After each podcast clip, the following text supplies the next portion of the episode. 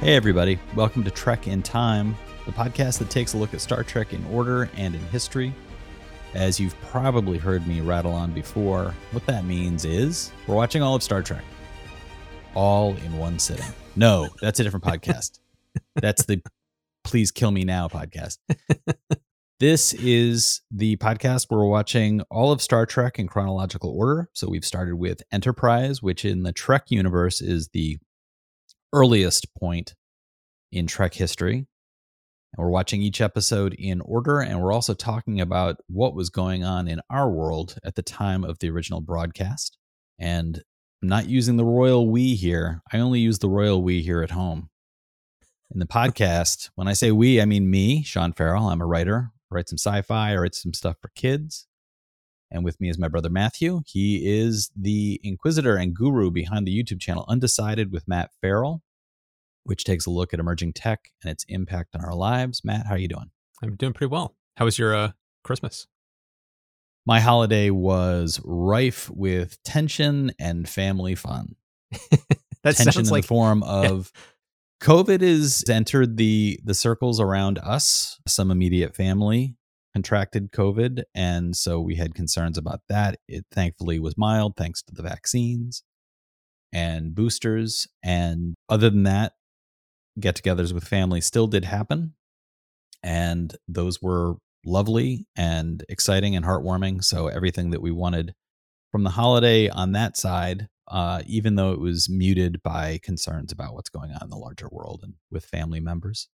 And here we are now at the cusp of 2022. Talk about time travel. At the time of recording this, we're standing in 2021, but by the time people are listening to this, it's going to be the future. Future next year. Future, future.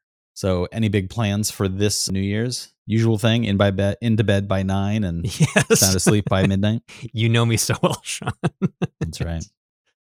So today we're going to be talking about the episode Marauders from Enterprise. And Matt, you want to give us a quick synopsis of this episode? Sure. While in search of deuterium, Enterprise discovers a mining colony that is being controlled by Klingons who are bullying the inhabitants and hoarding their supplies. The crew conduct repairs on the colony and train the colonists to fight off the Klingons. That pretty much sums it up. And believe it or not, that was the Wikipedia entry as written. Actually, good. So this episode had a Wikipedia fan who was just like, let me make this grammatically correct. Yes. Before we get into that conversation, though, let's take a look at some previous episode comments. Matt, I understand you've picked out something for us to talk about here. Yeah, I picked this one out. Um, this came from AJ Chan on a recent one of our recent videos, not the la- last one, but like a couple of videos before. And I thought this was funny to call out just for the time of year that we're in because of the holiday season. This isn't about Enterprise, but we could say that Star Trek Generations is kind of a Christmas movie with a giant question mark. It was released before Thanksgiving and depicts a family celebrating Christmas. Via the Nexus timey-wimey shenanigans, Picard and Kirk experience their past, present, and future like Charles Dickens' Christmas Carol. Picard sees an alternate present where he and where he had a family. Kirk sees his past with Antonia and is visited by Picard, who is like the ghost of Christmas future. That is a remarkable framing of Yes. generations. I had I never- really do I- like that.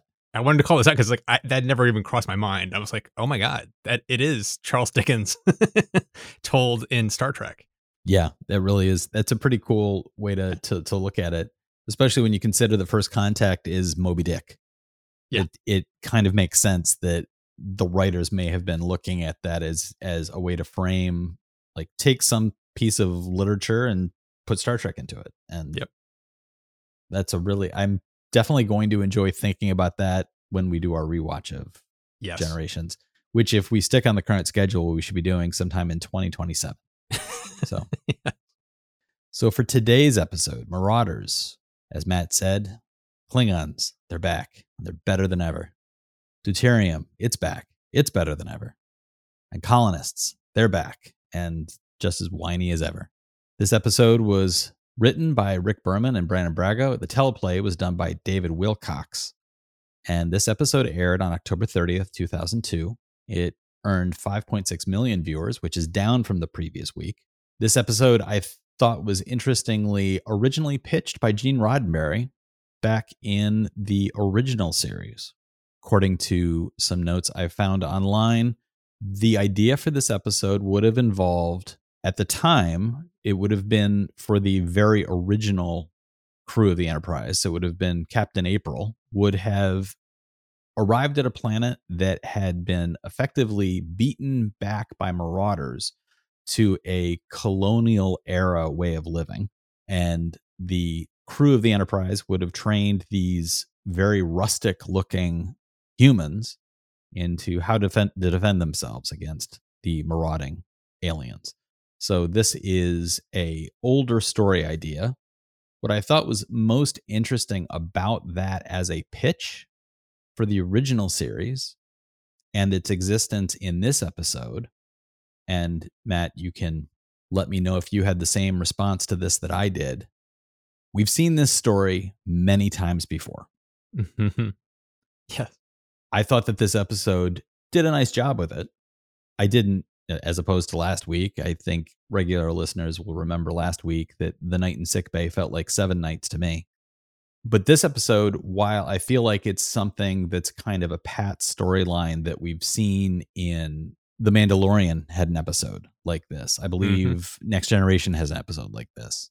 It's a classic old it's western cl- story, yeah. and it's like that's that was one of my notes. Is this feels very original Trek, and it feels very by the numbers because we've seen it so many different times and so many different. It's the Seven Samurai. It is a pat storyline around the idea of here are the the farmers, the homesteaders, the people who see themselves as tradesmen of a certain type being overwhelmed by bullies, and the use of the Klingons in this one how did you feel about that as far as them being the nefarious marauding party? Well, uh, do we want to get into that before putting this in history? Because we haven't talked about like what was going on at the time this was aired. Okay. Well, I'll loop back to that then. Yeah. So at the time of airing on October 30th, 2002, what was the world like? Well, Matt, you will remember better than most of us that you were dancing along to Skater Boy by Avril Lavigne. Matt said, there's a skater boy. Matt said, See you later, boy. and in the theaters, and this made me feel strangely old. Oh, Jackass yeah. was the top movie. And when I read that, I thought, how is that not more recent or older than this? kind of a stunning development to recognize that that movie is suddenly 20 years old. And on television, which I'm going to start calling for the next few weeks CSI Watch, the viewer numbers on CSI this week were a paltry 29 million. That's right, 29 million people were somehow struggling to keep that show on the air. And in the news from the New York Times, this is a return of what we talked about last episode, which in real time in the world, this episode aired two weeks after the previous one. And regular listeners will remember that last episode I shared the coverage of the US sniper in the DC area was currently plaguing the DC and Maryland area and causing major concerns on highways in that area. Well, at this point, they had captured the two people responsible. And the headline from the New York Times US sniper case seen as a barrier to confession. State and federal investigators said today that John Muhammad had been talking to them for more than an hour on the day of his arrest in the sniper shootings, explaining the roots of his anger when the United States Attorney for Maryland told them to deliver him to Baltimore to face federal weapons charges and forcing them to end their interrogation. The investigators said an FBI agent and a Maryland detective had begun to develop a rapport with Mr. Muhammad. The other suspect, Lee Malvo, 17, was being questioned by a Montgomery County detective but was not answering any questions. And listeners will remember that I summed up the story about the snipers in pointing out that Muhammad, who was 41 at the time, had convinced Malvo, who was 17, that going on a crime spree and becoming snipers was somehow the right way to teach people about corruption in the American system. And eventually, Muhammad would be sentenced to death, and he was put to death years after his sentencing. So back to the episode of Marauders. Matt, quick sum up. We find the Enterprise short of deuterium in if I recall correctly, it's kind of a lingering element of some of the previous episodes around the the ship repairs that had to be done after the minefield incident. Yep. Yep. So they're still struggling with repairs and I think that this is an aspect of the of this series where really in the second season now they've they've come up with an interesting way of having plots develop out of how far out they are and they Yes. don't want to have to return back to star bases Yes. they don't want to have really to go back to earth and it's a nice way of of a drip drip drip reminder of th- these people are not feeling lost in space but they're kind of pushing themselves past a limit There's no supply lines. They there's have no to supply figure out their own lines thing. yeah and they are they are doing this uh, they had an episode where they revealed that the emotional exhaustion of the crew had reached a critical mass because they had been working nonstop in close quarters for such a long time, which led them to Risa. They had the episode which involved the minefield accident. And if they had to go back at a slower warp speed, they would literally be 10 years away from getting home. And this is yet another layer to that. They are literally bartering for Mhm. supplies. And I thought that that stood out as one of my favorite elements of this this episode. Yeah, it, it was for me too. It was I like the I like how they're creating a continuity to the show and the season and the storytelling of how everything has got a got a thread that they're hanging everything off of, but it's still standalone stories. So it's not like you're going to be lost if you come in at this one episode and haven't seen the previous 3. It's totally fine. But if you watch them in sequence, it creates a nice like building a nice subtle storyline across the entire season, which I think is an improvement over last season, which Yes. didn't really do much of that at all. I also enjoyed in this episode right at the beginning, you could see it, and there was a note in some of the history of the episode that I found from Bakula referring to this being the largest set that they had on the show. This was shot in a quarry, and right at the beginning, you get a sense of scale that I think is is really interesting. The opening shots showing these small colony of people, aliens, because of the notable ridges on their forehead. Classic case of Star Trek super gluing something to somebody's face and saying, "Now you're an alien." Yeah, that was one of my first notes. Just in gigantic caps, I wrote forehead ridges with an exclamation point. Yeah. It's like, there we go again. Yeah, so we see a very clear to us Enterprise shuttlecraft coming in low over the horizon, coming in and flying a discrete distance to a hill behind the colony and settling down. While the colonists, very understandably, are watching this with trepidation and talking about is it them? And it's a nice classic setup for a teaser to say, oh, these people are afraid of somebody, but we don't know who. We then get an a sequence where we see the back and forth between the Enterprise and the colonists, and I actually really liked this scene as well for the fact that it is it avoids very typically you'll have those moments in Star Trek where somebody shows up who's an alien to the planet. I'm talking about the crew from the Enterprise or from whichever ship that we're that we're following along in the show. And the aliens are overwhelmingly, hey, come on in. Yeah. Come into my guys are- home, have dinner with my family. This is my child. Yeah. And this did not feel like that. This felt a little bit like, thanks for dropping by. You got to go.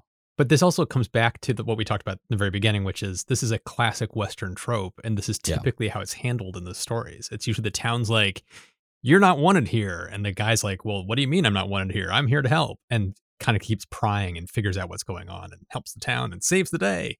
It's like Yeah. it's a very standard trope that we're seeing play out. And my my impression when this f- episode first started was, and I, I you actually brought this to my attention for this specific series. It's not Brannon and Braga in general, but for this specific series, every time their name is on the storyline, my heart sinks a little bit now because Yeah. it's like they actually are the the weakest link when it comes to the stories. When I saw their name, I was like, "Oh, here we go." And you mentioned earlier about the Klingons being the big bad, and this storyline, this trope we've seen a thousand times, which makes sense that Roddenberry also was pitching it originally Yeah. because he was a big into space westerns. So it was Well, the original like we- the original pitch for Star Trek it was wagon train to the stars. Yes. So So- it, this did not sh- shock me at all when you told me that I didn't know Roddenberry pitched this idea, idea originally, but it all makes sense. Here's Brannon Braga with some of the weakest storylines for Enterprise. Here's an old story that they're pulling out of the archives from Roddenberry way back in the day. but overall, even though I'll get into the Klingon thing in a second, but overall, I thought the execution of something we've seen again and again was actually really well done. I think part of Yeah. it was the acting. I think the actors they got for the people that lived in the town were very competent, good actors and were able to have subtlety to the performance. So it was never over the top. It didn't feel like people were chewing scenery. It was it was nice. It was a very well rendered execution of something we've seen before. So it didn't bother me too much. I was particularly impressed by Larry Cedar as Tessic, the colony leader. I thought he did a really good job of portraying the conflicted leader who feels at the same time like it's his job to keep everybody safe and terrified that he's not up to the job. Mm-hmm. And right from the beginning, the effort to keep everybody safe means don't rock the boat. Mhm. We have a system in place where if we just do what we're told, nobody gets killed. And we've learned a harsh lesson. They reveal that in previous season, and they talk about the mining as seasonal. If my understanding of their talking about it is correct, they've got five years of history Mhm. on this planet. And they refer to three years ago, there was an attempt to fight back against the Klingons that was totally ineffective. Mhm. So when he first shows up and is talking with the captain, Archer is he's a little pushy in this episode. Yes, very. He's very confrontational and in people's faces. Yeah. And part of that I think is interestingly suggested as born of necessity. He's begging effectively at the very beginning for deuterium. They're like, we really can't manage to go very far. And if we leave without deuterium, we potentially could be stranded in space within a few weeks. So he's pushy for that reason. But once he gets the deal, which is hard negotiated, they set up a plan. Okay, we're going to give you certain things off the ship. You're going to give us the deuterium we need, and then we'll go. After that, he continues to be a little nosy about yes. Yeah. why won't these people be nicer to me? Well, he's he's it's clear that he's reading between the lines that there's something fishy Yeah. going on here and he's trying to get to the bottom of it. And it's it's just the inquisitiveness of every Star Trek show. Yeah. Which eh, you can you can kind of excuse, but yeah.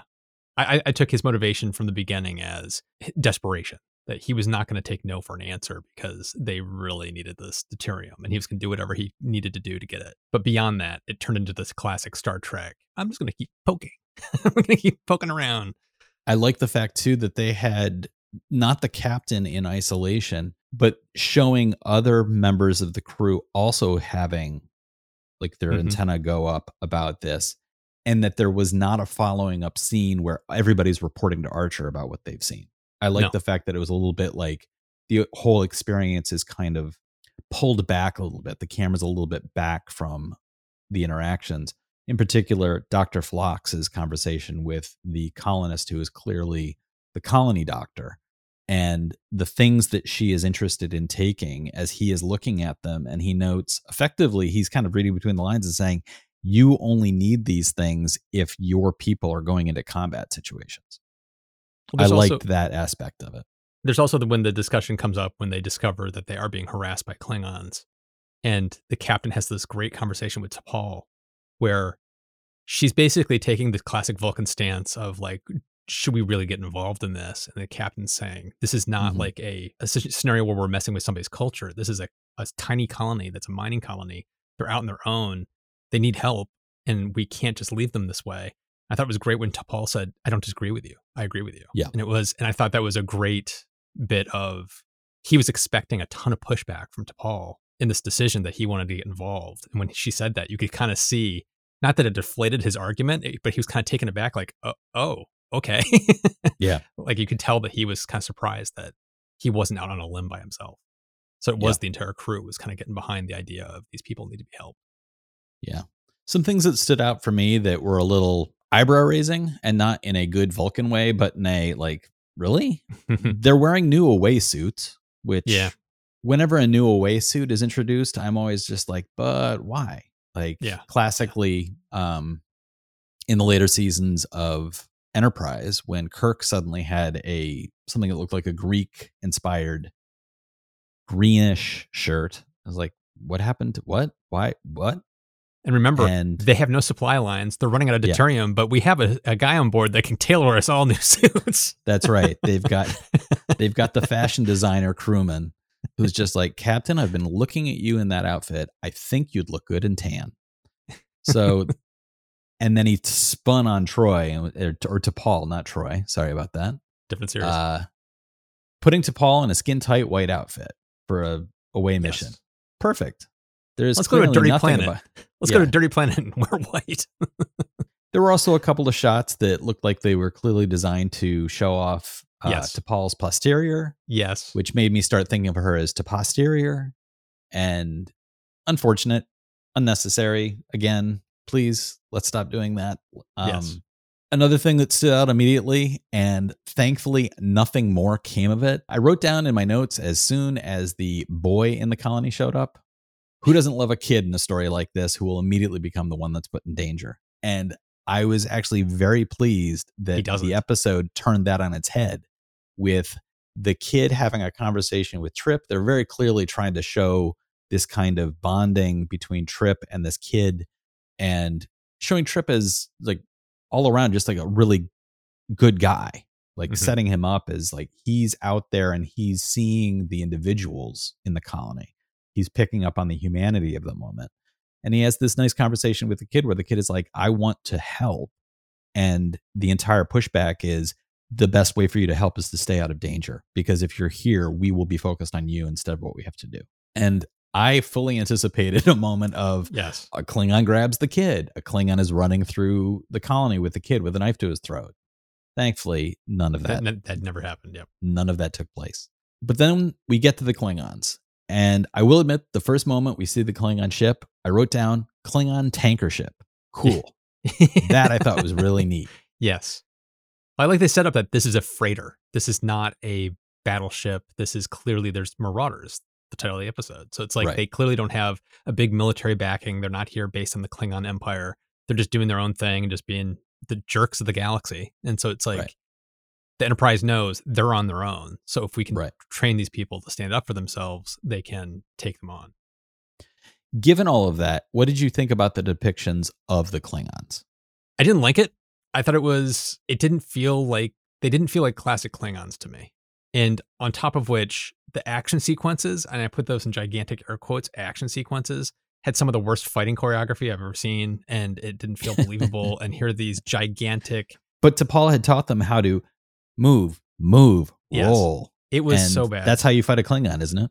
Yeah, and and, and to kind of get go off on tangent a little bit, the classic montage sequence where they're training the town how to fight and they're doing all the fight sequences. There was one bit in all of that that I really liked, and it was when uh T'Pol calls out Travis and says, "Let's show them how to do this," Yeah. and she hands him the stick and is like, "Okay, you know, come at me," and he gets this worried look, and she says.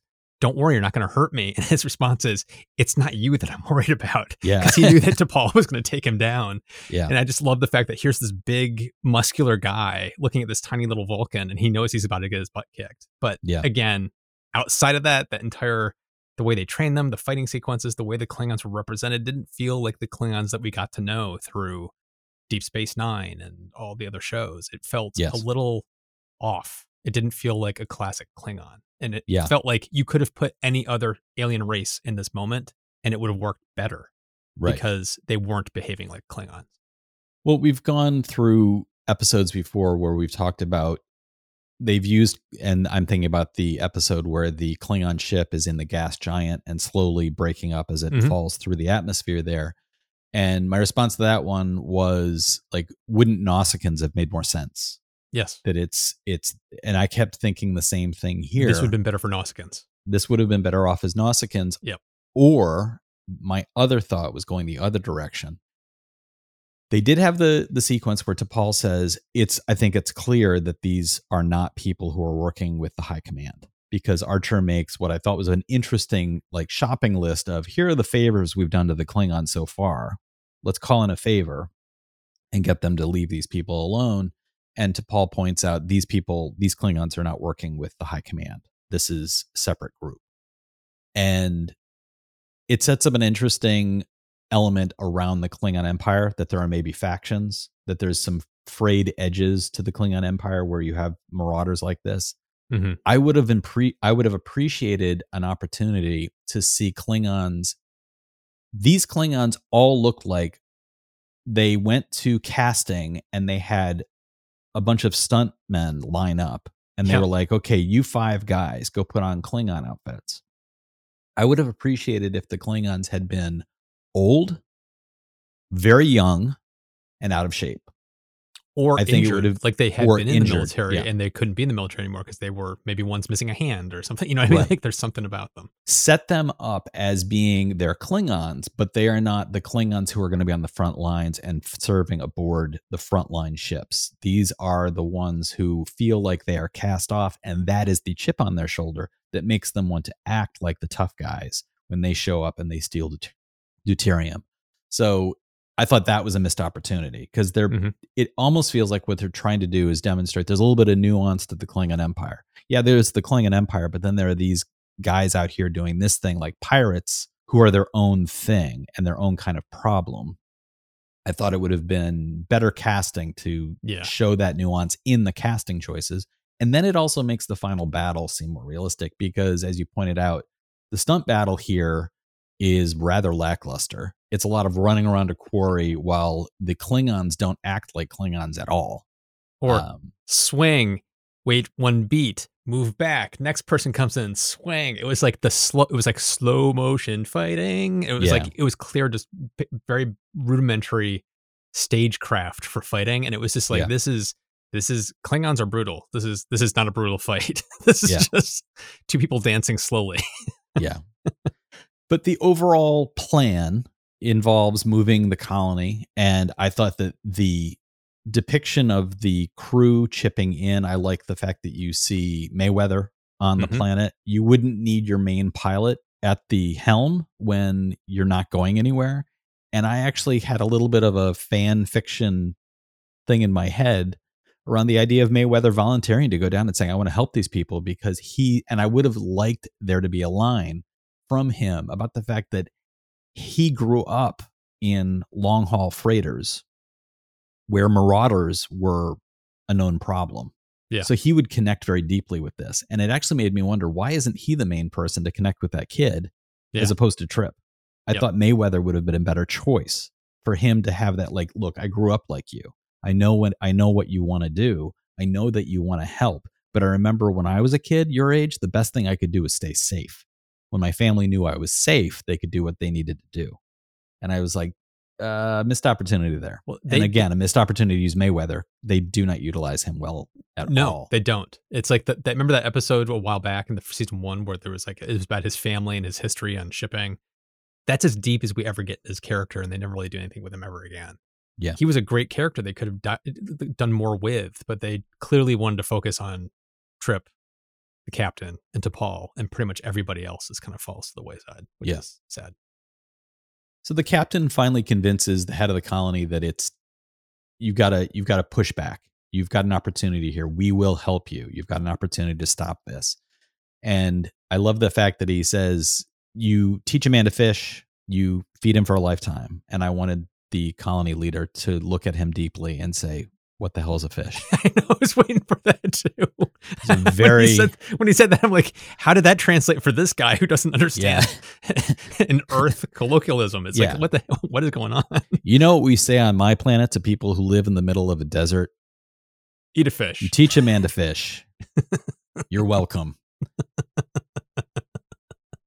but they make this plan to move the colony buildings in the same setup closer to the mining facility where the deuterium is and remove the mining equipment so that the the shafts where the deuterium comes out can actually be used as a trap. And I thought it was interesting that they referred at one point to deuterium when it burns will burn almost as hot as almost as hot as plasma.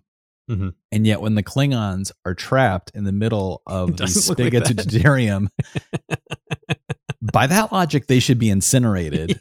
yes. There's can, also the can we just the- talk about that whole? yeah, I have so. This is where the the episode falls apart for me because the whole "we're gonna teach them a lesson and make them leave" moment is Mhm. so not a lesson teaching moment. It was like, Yeah. oh, we just had a little bit of a ring of like loose flames around them, and they're like, oh, we're scared enough to go away. Bye bye. And it was like yeah. they teleported away. It's like they couldn't have just teleported themselves ten feet to the left outside of the flames and then come and killed everybody. It's like it didn't make Yeah. any sense as to like why that would scare them away. It Yeah. there was nothing scary about that. There was no teaching them a lesson. They if- even raised that idea in the episode. T'Pol says to Archer, "If we chase them off this time, what's to keep? What's to stop Yeah. them from coming back later?"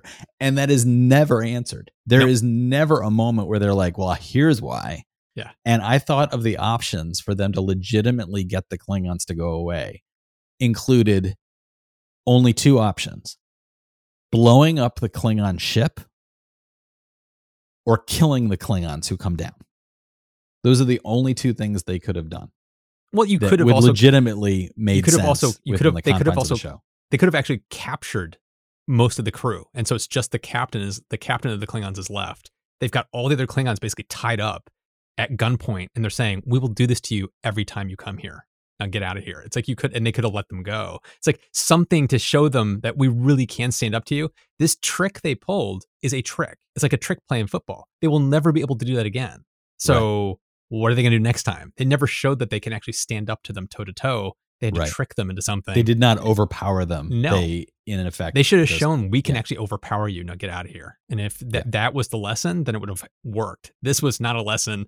And the fact that they beamed themselves away, my first thought Yeah. was, and they beam right back down and they kill everybody. They beam back behind the celebrating Yes. group, exactly. and then everybody's eviscerated as soon as the Enterprise leaves. Yeah, it was definitely didn't make sense. The choreography, the search through the colony, all of that felt very. It felt less than Star Trek. It felt Mhm. like those TV shows which aspire to being Star Trek, and you watch them, and you're like, oh, you're not even close to being Star Trek. It felt a little weak like that. but But how did you feel character about, moments, but how did you feel about the episode as a whole though? as a whole, like I said at the beginning, I felt like we've seen this before, but overall, I thought the execution was well done. And even at the end, with a kind of goofy, aha, we've trapped you in our barbecue, and now you will leave us alone. And the Klingon saying, like, uh, your deuterium isn't even good for a garbage scow. Ha ha, I've got you. And then they leave. Yeah. And I was just like, okay, it was fine. It was like, Yeah. I enjoyed this more than I did A Night in Sick Bay while A Night in Sick Bay was a deeper character dive around Phlox and Archer, and I appreciate those aspects. I thought overall, as an episode, this one was slightly above that. I felt like, okay, they executed this standard trope story well. So That's funny because I didn't mind Night in Sick Bay. I kind of liked it. I Mhm. think this is about on par. It has some serious pitfalls to it, but uh, in the grand scheme of things, it was enjoyable. I had fun watching it. It didn't really kind of like leave a bad taste in my mouth, other than the bad fight sequences and the questionable ending. For Yeah. that wouldn't scare anybody off. Other than that, though, I thought it was a fun episode, and it was better than it should have been, based on Yeah. the Yeah. paint by number storyline. It was actually better than it should have been. Yeah.